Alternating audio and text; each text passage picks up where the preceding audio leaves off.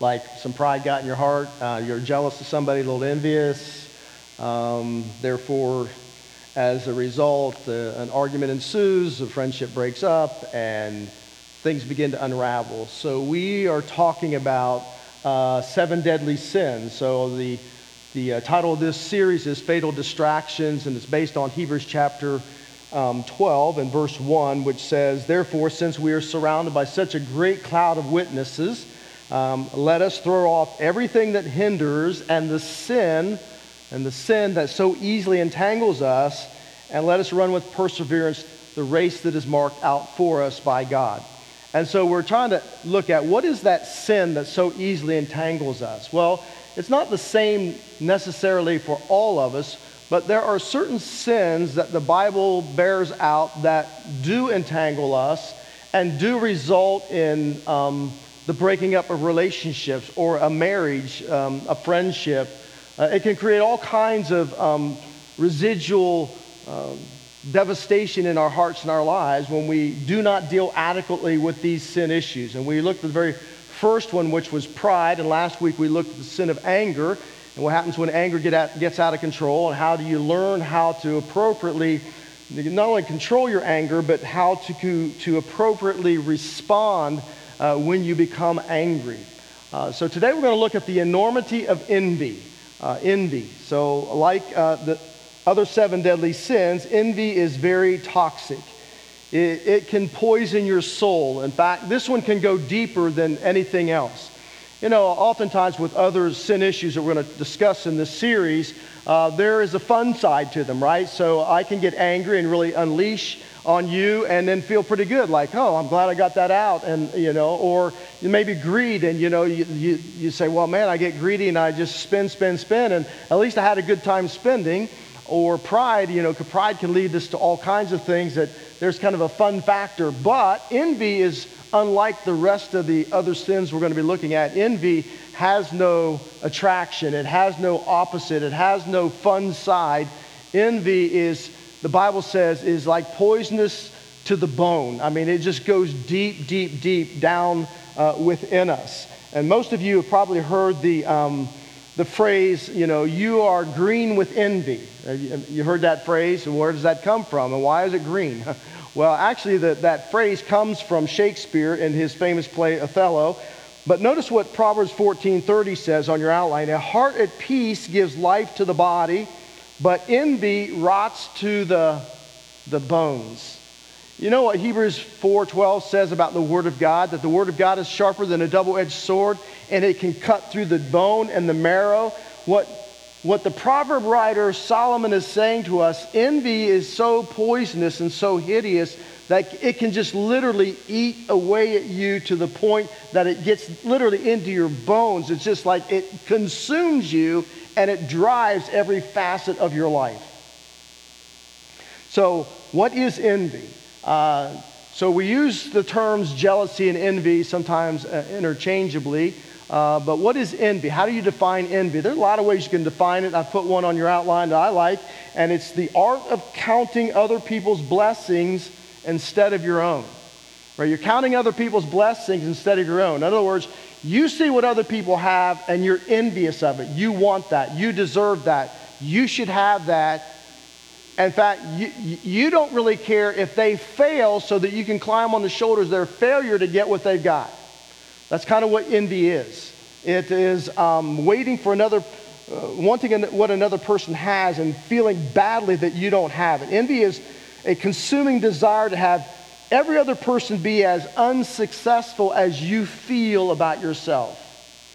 So envy can be defined in a lot of different ways, but I want us to look in the Word of God today, and because it is Father's Day, I picked out a family and looking at how does envy destroy a family? How does envy create havoc within the home? Uh, because we see several examples of that in Scripture. And so we're going to land on in Genesis chapter 37, if you have a Bible and you haven't turned there. So envy is different from pride. Pride assumes that self is number one. Envy doesn't assume that, but it wants to be.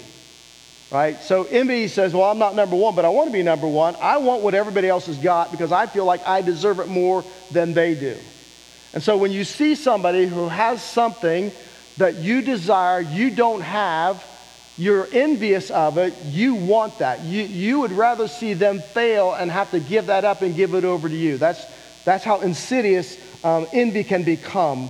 Um, in the Garden of Eden, remember, all of these sins that we're looking at really have their, their basis in the Garden of Eden. When God created um, the Garden of Eden, it says that there was, you know, there's no sickness, there's no death, because sin has not entered into the realm of humanity. And God said to Adam and Eve, Listen, I've given to you every tree in the garden. Eat freely of it. I mean, anything is yours. Have at it, except this one tree. So, what is it they wanted? The one tree, right? That's what envy does. Envy says, even though I've got 10,000 other trees I can eat from, the one that God says I can't have, that's what I want. That's what envy is. It's, it's saying, I don't care how much God has blessed me and how many blessings I might have. When I look around and see what I don't have, that's what I want. I want what I don't have, and I will not be satisfied in life until I get it. So, what is that? That's comparison. Envy made the garden not enough for Adam and Eve. And so envy comes very natural to us. And what accelerates envy within us is this issue of comparison. We're always comparing ourselves to others. Well, he's smarter than me, she's prettier than me, uh, they got a bigger house, they got a better car. And so when you start, watch, when you start comparing yourself with somebody else and what they possess, what they have, how they're blessed or not blessed, whatever they're going on, Listen, all of a sudden, your contentment you thought you had went right out the window. And now, when your contentment is gone, you're envious over what somebody else has, and you think in your mind, I will not be content until I've got what they've got. And I've got to have it. You hear me, God? Gotta have it, or I cannot be content. Comparison is a killer where there's no contentment. Envy fills the void. And if we're honest with ourselves, our contentment is actually what we want in life, right? We, we want contentment in life, but we'll never find it as we are comparing ourselves to those around us. You know, it's like, well, why do all my friends have this, this, and this, but I don't? I work just as hard as they do. I've done all the things necessary to acquire what they've acquired. Why is it that God seems to be blessing them more than me? Or why is it their marriage is so happy and so wonderful, but we struggle, even though, you know, we love the Lord, we're trying hard, but it just seems like our marriage is always a struggle and their marriage is just like, it's just always wonderful and, and, and you know, just got it all together. And oftentimes, how do we come up with those conclusions? We're on Facebook, right? And we're reading other people's highlight reels and we're thinking that their life is wonderful and great. Listen, I know people who have posted on, you know, for their anniversary uh, on Facebook, I've got the greatest, most wonderful husband in the world, yada, yada, yada, and they're like two steps away from getting a divorce. So you, you can't look at what others have or that you think they possess and say, well, why don't I have that? And, and so now you are envious over what they may or may not have. Envy is disastrous because all through the Bible, especially when it arises within families, never a good, never a good thing. For example, in Genesis chapter 3, Adam and Eve partook of that forbidden tree. Sin entered into the realm of humanity. And by the time you get to chapter 4, one chapter, what happens to the two children of Adam and Eve? Cain rises up and kills his brother Abel out of envy. He was envious that God had accepted Abel's sacrifice but he had not accepted Cain's. And out of envy, God came to him and said, I'm telling you, um, sin's crouching at your door. You better get a handle on this. But he rose up and he killed his brother out of envy. Um, when you covet something, Exodus chapter 10, uh, chapter 20 in the Ten Commandments, what was the last commandment? Do not covet, right? What does it mean, covet? to coveting somebody's possessions or coveting what somebody has. When you covet possessions, it's really not about the possessions as it is about the kind of life that you think you will have. And so, again, you go on social media and Instagram, Facebook, Pinterest, and people are traveling and they're, they're you know, they're in Bermuda and a wonderful vacation. It's like, why don't I ever get a wonderful vacation like that? I, I work hard and I, but I can't do that. And so you, you read everybody's highlight reels and you become discontented, and discontentment always breeds envy, and envy always um, then begins to just like, just begins to overtake our entire soul. It's so toxic. Um, I remember as a teenager growing up, all right, I had, had, I had problems with acne, and then you, you go to school and you see everybody's got this perfect skin, and you're thinking, why can't I have that? And so, you know, we, from the time we come out of the womb, we, we start this comparison. Even though we have great similarity in the same family, there are also great differences between those who are siblings, and we start that comparison trip with each other and it just uh, absolutely drives us crazy. And so it was envy that caused the Pharisees to deliver Jesus over in order to be crucified. It was envy, Paul says in Galatians 5, when he, he says, Here's what life is like in the spirit, here's what life is like in the flesh. And one of the things he said about the flesh is that envy, envy will corrupt your soul. So the Bible warns about envy over and over again. So when we come to Genesis chapter 37, and a counterpart of this is Acts chapter 7 when Stephen is standing before the Sanhedrin and he's, give, he's giving them a message, right? He's telling, sharing them about the gospel. He says in that message these words, and he's summing up. He says, This sums up the life of the patriarch, saying that the older brothers became envious of Joseph and sold Joseph into Egypt. So let's look at the life of Jacob, Joseph, and his brothers and see what we can learn about envy as we try to tackle this monster in our own lives. So here's first of all, envy has a history. Let's start in chapter 37, verse 1. Jacob lived in the land where his father had stayed, the land of Canaan. This is the account of Jacob. Joseph, a young man of 17, was tending the flocks with his brothers, the sons of Bilhah and the sons of Zilpah his father's wives, and he brought their father a bad report about them. Now, Israel loved Joseph more than any of his other sons because he had been born to him in his old age, and he made a richly ornamented robe for him. When his, when his brothers saw that their father loved him more than any of them, they hated him and could not speak a kind word to him. Joseph had a dream, and when he told his, to his brothers, they hated him all the more. And he said, he said to them, Listen to the dream I had. We were binding sheaves of grain in, out in the field when suddenly my sheaf rose and stood upright while your sheaves gathered around me and bowed down to it. His brother said to him, Do you, do you intend to reign over us? Will you actually rule us? And they hated him all the more because of his dream and what he had said. And he had another dream, and he told his brothers, Listen, he said, I had another dream, and this time the sun and moon and 11 stars were bowing down to me. When he told his father as well as his brothers, his father rebuked him and said, What is this dream you had? Will your mother and I and your brothers actually come and bow down to the ground before you? His brothers were jealous of him, and, but, but his father kept this matter in his, in his mind. Now, here's what is interesting about this. In verse 2, it says, This is the account of Jacob. And then immediately it goes to, and Joseph is 17 years old. All right, the, the account means this is the history of Jacob, this is the genealogy of Jacob. Now, Jacob had 12 sons.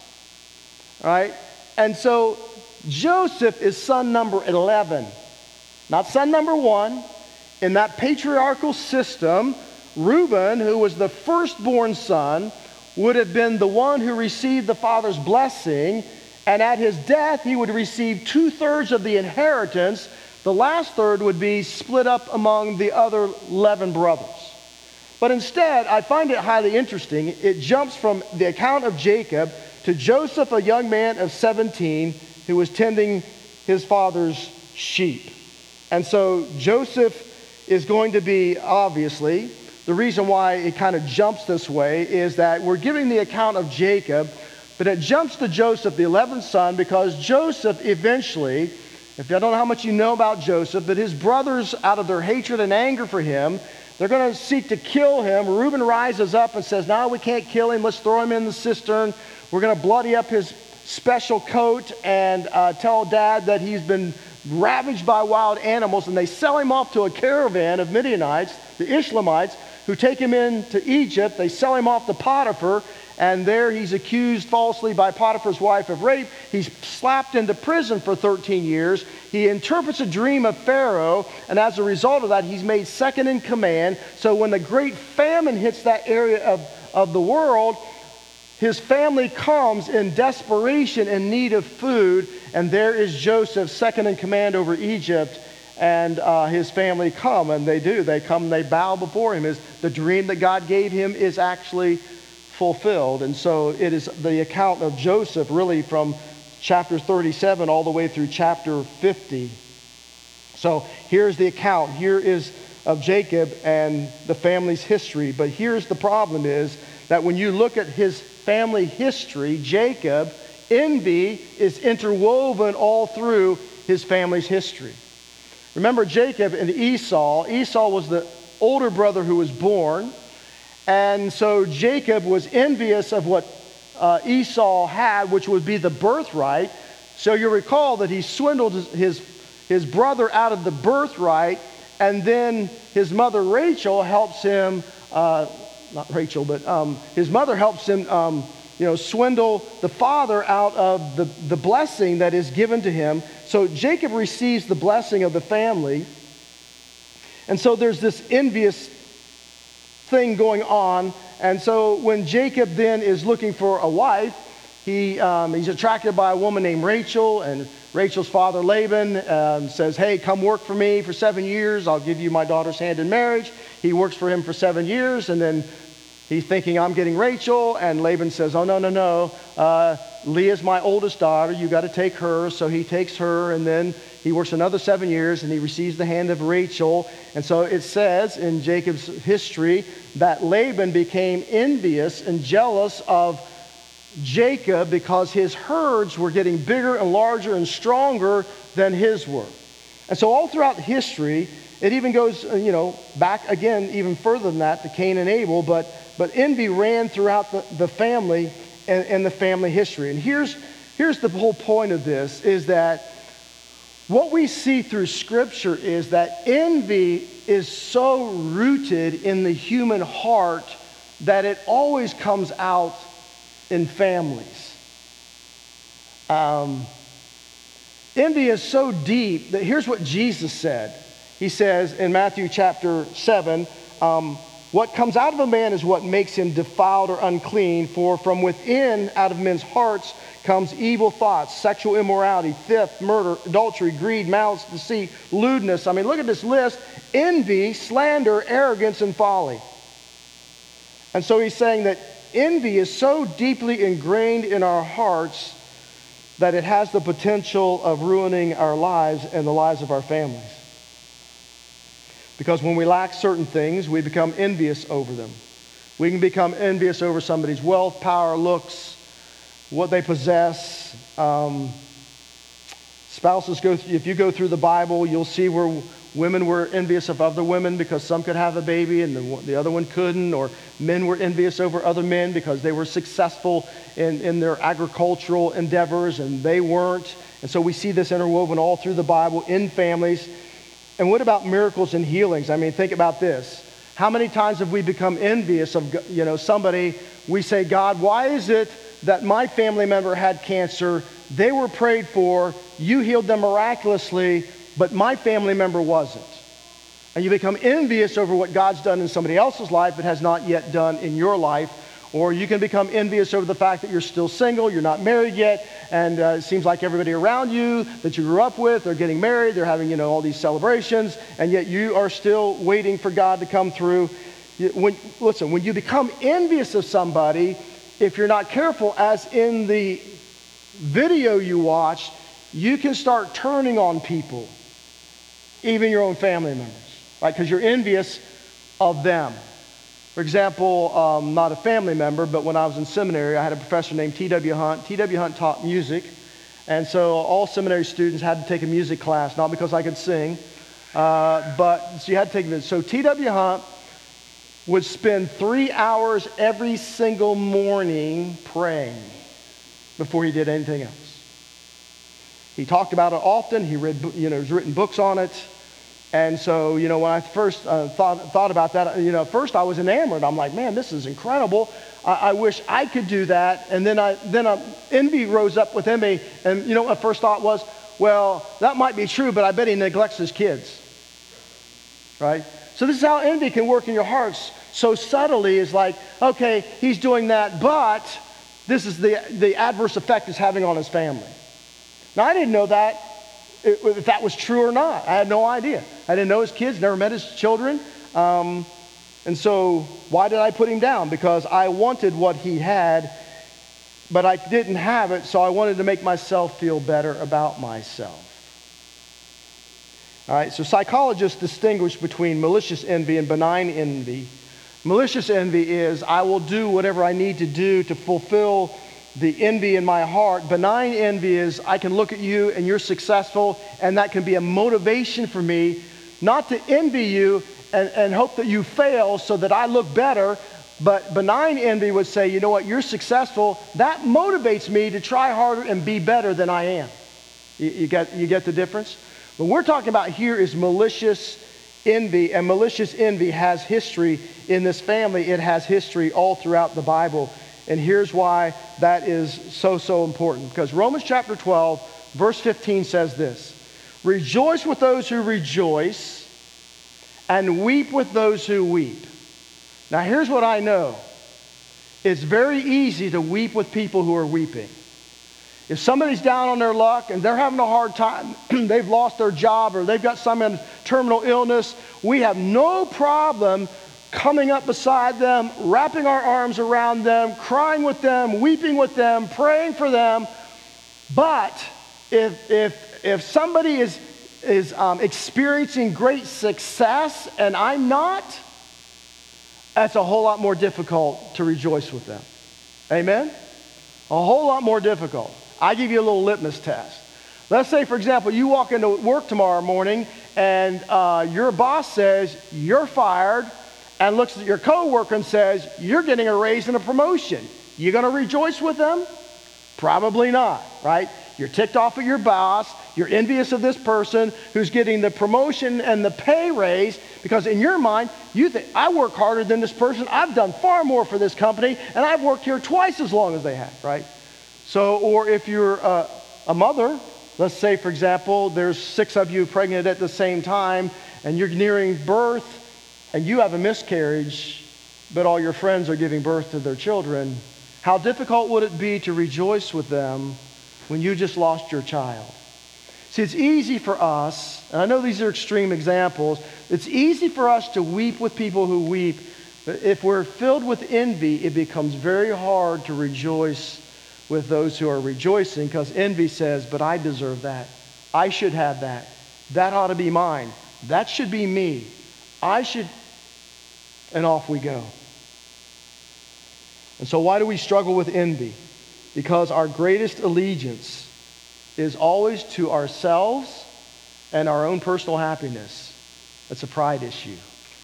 Right, so envy plays right off of our pride says, you know, I'm the um, numeral uno and I deserve this and I deserve to be happy. Remember, our culture is all about whatever it takes to be happy. That's exactly what I'm going to seek to do.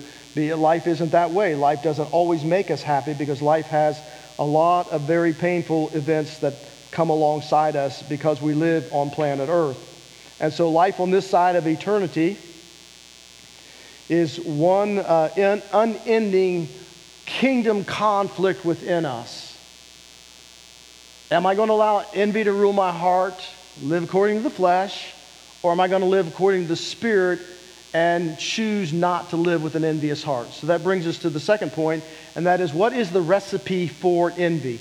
In this family, there are four things that really come to the surface.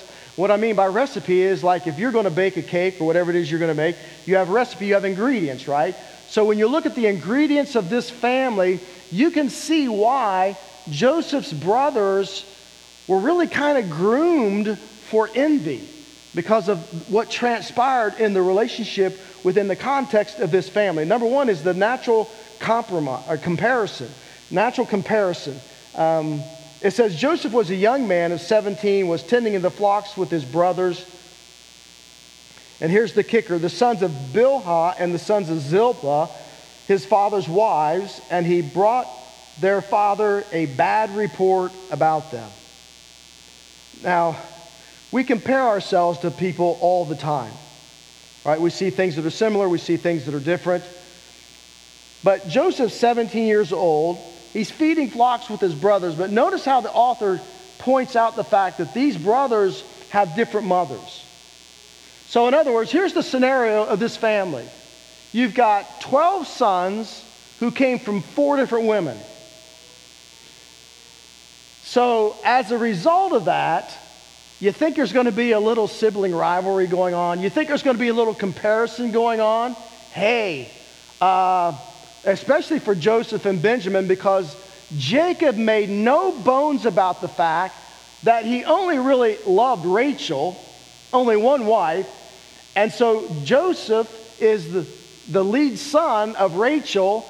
She gives birth to Benjamin. She dies while giving childbirth to Benjamin. And so here's the family dynamics is that you've got 12 brothers from four different women. I think there's going to be some problems. I mean, I was the only boy out of five children in my family, and it created issues. To this day, if you ask my sisters, they will say to you, Greg was mom's favorite. I didn't see it because I'm the one who's always getting in trouble. I'm the one who's always being spanked for something. I'm always the one that's got a switch on his backside, but that's the way they view it, right? So there were issues because they start comparing themselves, and envy always grows out of comparison. I mean, growing up, did you not know when you were in school, nobody was ever happy, right? Girls who had curly hair wanted to have straight hair, and girls who had straight hair wanted to have curly hair, and those who were blonde wanted to be brunette, and brunettes wanted to be blonde, and guys who were jocks wanted to be like smarter geeks, and smarter geeks wanted to be like the jocks, and those who were both geeks and jocks, everybody hated them. Right? Like, what's up with that? You got a double dose. That's not fair. So the perfect family is not what we are a part of. And so comparison can breed envy within us. Now, here's what we, we know about Joseph. Well, I, what did Joseph look like? Well, 30, chapter 39 and verse 6 says Joseph was handsome in form and appearance. So he had that going for him, right? His father loved him above his brothers, got him a special coat. Uh, he was the firstborn of Rachel, the only woman Jacob loved.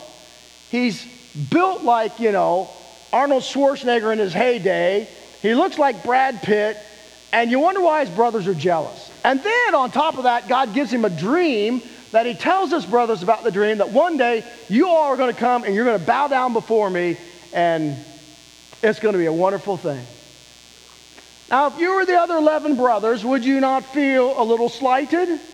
When you compared yourself to Joseph, like he's the golden child, can't do anything bad, can't do anything wrong, and if that weren't bad enough, he brings a bad report to his father about his brothers. Get rid of the kid. Here's the social pressure. That's the second aspect. He brings this bad report, so what's that make Joseph? A tattletale, right? Uh, why, why are you ratting us out? Now, there's something I notice about all young people in particular. All young people need to feel loved and accepted. Let's just build in us. And when you were growing up, especially when you hit junior high, high school, you, you would do things you would not normally do, is what I call group thinking. That is, whatever your tribe was, whoever you're going to run with, you're going to think like the tribe because you don't want to be ostracized from your tribe because this is the group who makes you feel loved and it's the group that makes you feel accepted. And so you, you don't want to do anything to ostracize yourself from your tribe in high school, whatever that tribe was for you. And so everybody wants to feel loved and accepted. And so, you know, obviously, Joseph had that same feeling, but um, maybe it wasn't important. And so he has this pressure of bringing this report to his father. And I'm thinking to myself, why was he so brutally honest? Why didn't he just say to his dad, hey, you know, things are going well, they're doing good, it's all good? Chill, dad, come on, they're, they're doing what you told them to do. But no, it says he brings the, uh, okay, you need to feel loved and accepted.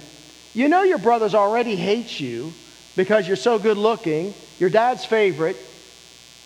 Your mother was the favorite of all of his wives. You had all these things going for you, and then on top of that, you bring a bad report about your brothers. I'm thinking he's not thinking well. Uh, I, I, I'm just exact, you know, thinking out loud here. Um, I don't know for sure, but I think that he learned this by watching his family over the years. I mean, his own father had been, been dishonest uh, with his father, uh, Isaac, and tracking, you know, the blessing. And also, Joseph was 11 years old when his sister Dinah was, was raped. And so his brothers took revenge on those who raped her, as well as the, many of the males in the entire village. They didn't tell their dad about that. In fact, they tricked him into going along with this. And so Jacob, the father, felt, you know, slighted. He, he felt deceived, tricked. I think that maybe Joseph remembered that, all the shame that it brought up and reproach it brought upon the family. And he's thinking, you know what? I'm not going to live that way. I'm going to live above reproach. I, you know, he didn't exaggerate the, the report. He didn't embellish the report in any way. He just said, you know, Dad, things just aren't going well. I just think that um, he just wanted to be honest. But his brothers obviously don't see it that way. For them, it's like pretty boy who's a tattletale we got to get him, right? So here's a warning here. If you choose to live as an honest person, oftentimes there will be a target on your back because people who are envious, envious of your honesty, and when it, especially if it reflects back to them their dishonesty, they're coming after you. And so his brothers are coming after him. It keeps reiterating what? They hate him. They hate him. They hate him all the more. And underneath, they were envious of his life. Number three, parental partiality. Again, not smart on Jacob's part. He, uh, he gives Joseph this beautiful coat. And uh, why did he do that? Now, I want you to understand the statement that Jacob is making to his other 11 sons is this Reuben, you're my firstborn, technically, but you're not considered my firstborn. You will not receive the blessing. You will not receive the bulk of the inheritance. I've set that aside for Joseph because Rachel is the woman that I've only really loved, and he's the firstborn of her. Therefore, it is his. I want you to know that up front. Wow. Now, to put that in our scenario, that would be like, let's say you are a family, whether it's 12 girls or 12 guys and it's graduation day. You're number 11 in the list of the family members. It's your graduation day. Dad hasn't done this for anybody else, but for you on your graduation day, after you walk across that stage and you receive your diploma, Dad comes up to you and says, Man, that is a job well done. You worked so hard. You put so forth so much effort. I'm going to reward you for all the dedication to your schoolwork, marches you out onto the parking lot, and has a brand new Corvette sitting in the parking lot waiting for you. All right, this is what the 11 brothers are looking at. And we're talking about the father's blessing, two thirds of the inheritance which for Jacob would be massive. And so, like, it's like Jacob says to Joseph, You get the Corvette, you guys get a pat on the back. In a discussion. And so that was really not a wise move on, obviously, um, Jacob's part. And so they're a little envious, obviously. And that kind of preferential treatment will bring envy out of anybody. And um, partiality adds the dangerous ingredient to the recipe of envy, and that could happen from you know a boss, a friend, a teacher, a coach. So the question I have is why did Jacob do this? Why would he do that? We're told that Jacob, that Joseph was the son of his old age. So if you kind of flesh this out, um,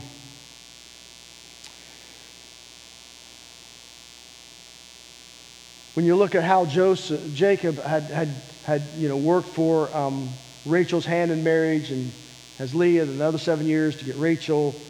And uh, Rachel could not have children, so she throws in her handmaiden.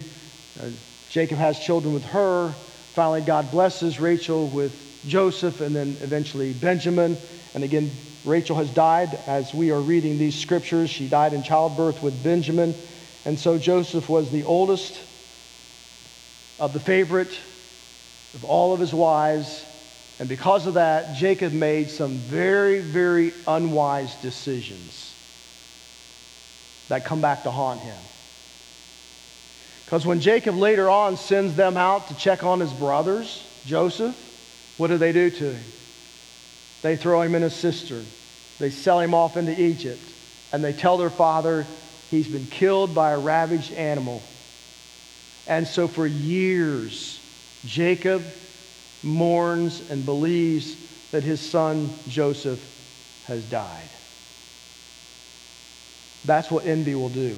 Proverbs 27 4 says, Wrath is cruel and anger is con- outrageous, but who is able to stand before envy? Envy is a lonely sin because it only focuses on yourself. So, what is what is the remedy? I got three minutes, so here we go. What is the remedy? Here's a phrase that you'll see that Stephen said in Acts chapter 7. This is a phrase you'll read if you read about Joseph's life throughout the book of Genesis. Here's the phrase over and over that is used God is with him. God is with him. God is with him. God is with him. Had Joseph, had that not been attached to Joseph, I would have pitied Joseph. I mean, it's like he probably would have been angry and resentful and bitter and, and just unforgiving. And I mean, just hatred could have just filled his, the cavity of his heart and every facet of his being. But every time says God is with him. In other words, no matter what his brothers did, no matter how their envy played out in his life, it could not stop what God wanted to do in and through Joseph. Please grab hold of that.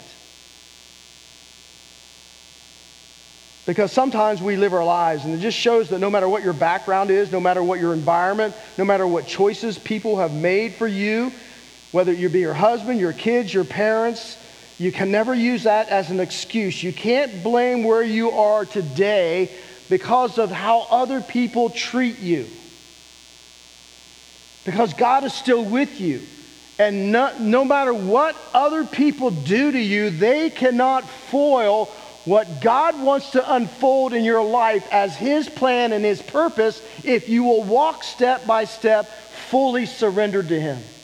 And this is what Joseph did fully surrendered to the Father knowing that God's with him, and no matter what situation he found himself in, he would make the best of that situation until God moved him to the next situation and the next situation, even though the situations kept getting worse.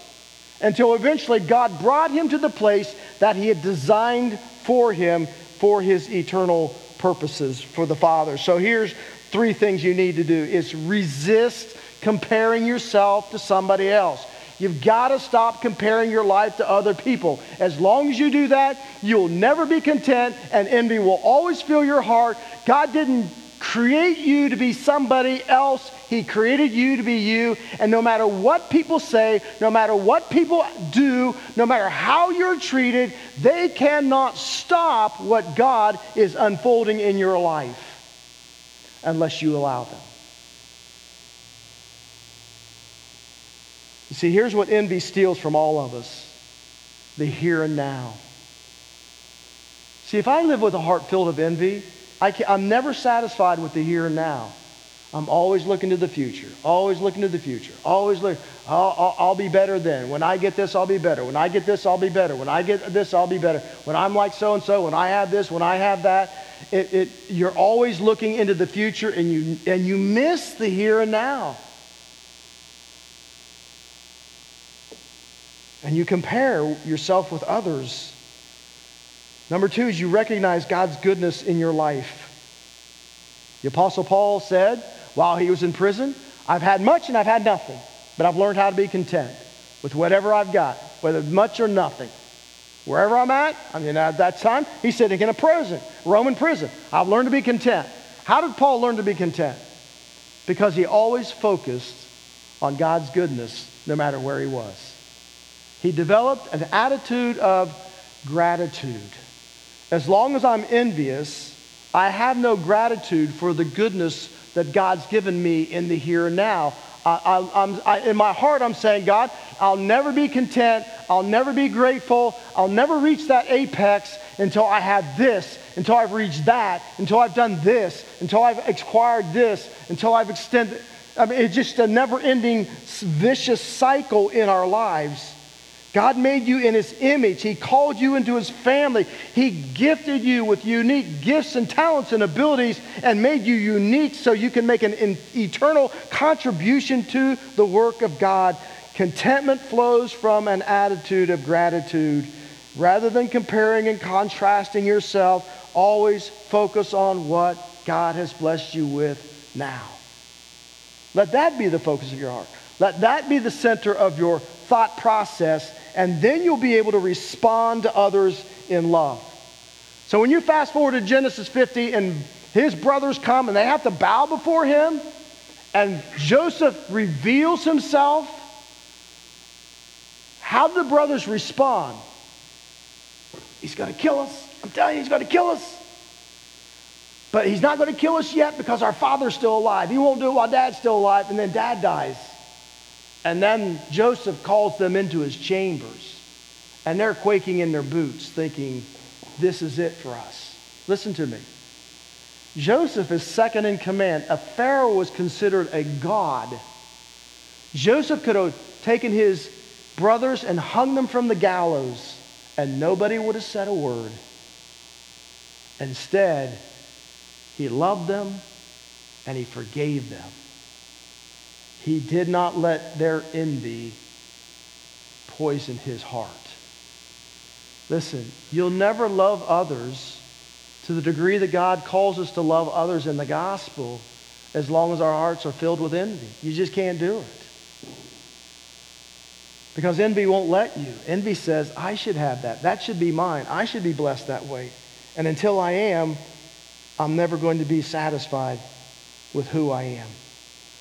I wrote this in closing. Envy will maul you like a mother bear will do if you get between her and her cubs in your relationship with God.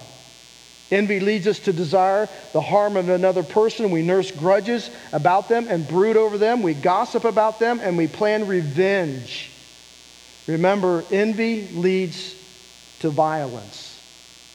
It might not be physical violence, but it can be gossip, slandering, Here's what James 4 2 says You want something you don't have, and you will do anything to get it. You will even kill. So here's the bottom line envy never satisfies, it only leaves you wanting more. Let's bow our heads together.